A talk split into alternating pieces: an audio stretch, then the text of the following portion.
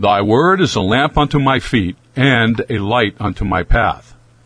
This is Gary Neron welcoming you to the Lamp and Light broadcast, coming to you from the studios of Central Baptist Church in beautiful Ocala, Florida. Lamp and Light is a ministry, taking a book of the Bible verse by verse, teaching as it is to men as they are, without compromise or apology, speaking the truth in love, and our purpose is to give the lamp and light to all. Now, here is our teacher and pastor, Dr. Andy Bloom.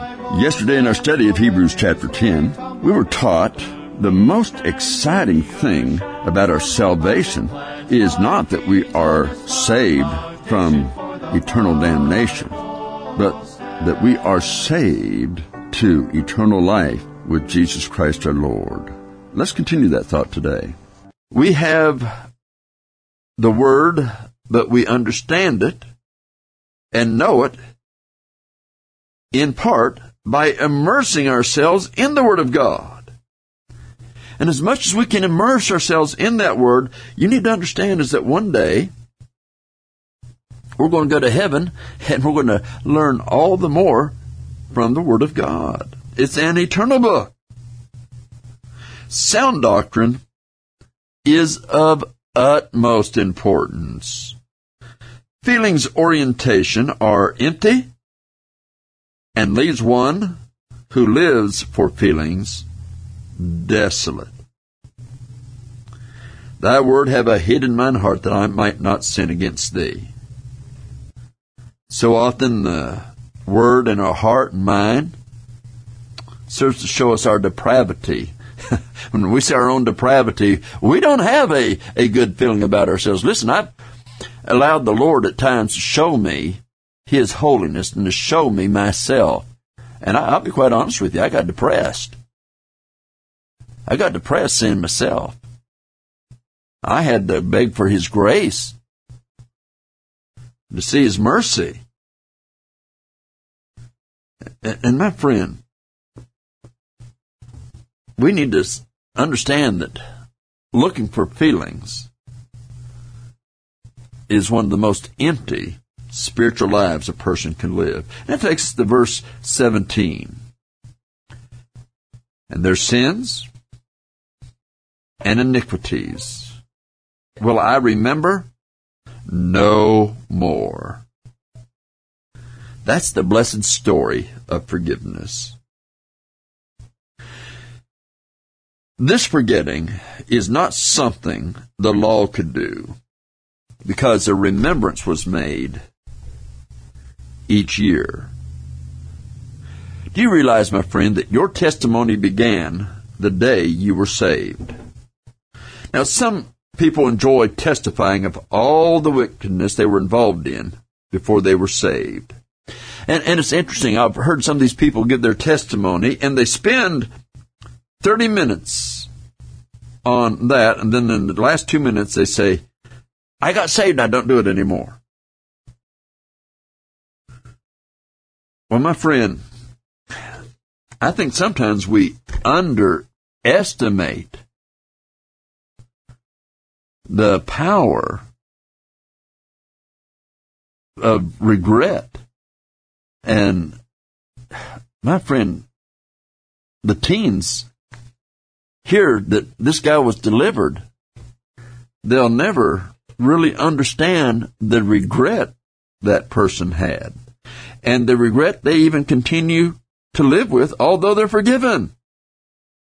Now, I think it is good that we have people that got saved from drugs, from lives of sexual perversion, and things of that nature. It's good. But let's make sure that as we show those things, we also show the regret with it and also show the great grace, mercy, and love of God because it is about Him. And what is it that some have never been to those depths of depravity? Think, well, boy, I don't have an exciting salvation. Uh, whew, I don't have much. Man, I just, I just wasn't exciting at all. Oh no, the most exciting thing is that God can take any sinner and save them. Every salvation decision is exciting and it's special. We hear some of these testimonies, and children, especially teens, may be tempted to think, I can do all that and get saved. Great. God does so very much for us after we're saved, my friend. Instead of dwelling on alcohol, drugs, and sex, why not speak of the present victories and blessings that He does for us now? 1 Thessalonians 5:18 says, "In everything give thanks, for this is the will of God in Christ Jesus concerning you." We were as all men sinners, headed to hell before salvation. But the day we were saved, our testimony began. And it began with Christ in us to do His work that He might work through us. And understand that's the way of the Lord. He must work in us before He can work through us. And that leads to verse 18. Now, where remission of these is, there is no more offering for sin. The sins are remembered no more. And since they're remembered no more, there's no more need for an offering for sin.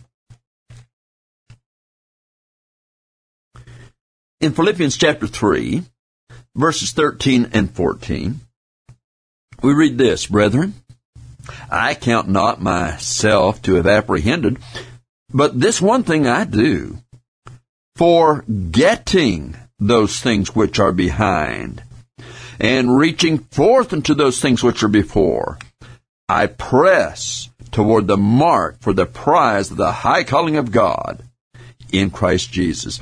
That needs to be our testimony, friend. Not dwelling on all that we were saved from, but fixing our attention on all that that we're saved to. After the destruction of the temple in AD 70 by the Roman general Titus, there has been no more bloody sacrifice offered in Jerusalem. Until then, a year long cycle of sacrifices carried within itself the proof of their ineffectiveness. The repetition, year after year, is a remembrance of sin, not of their righteousness. Look again at verse 14, 17, and 18. For by one offering he hath perfected forever them that are sanctified, and their sins and iniquities will I remember no more. Now, where remission of these is, there is no more offering for sin. The more we are sure of the once of Christ's offering, the more we can be sure of the forever of its effectiveness. Now, there are many who have struggled with the certainty of their salvation for years.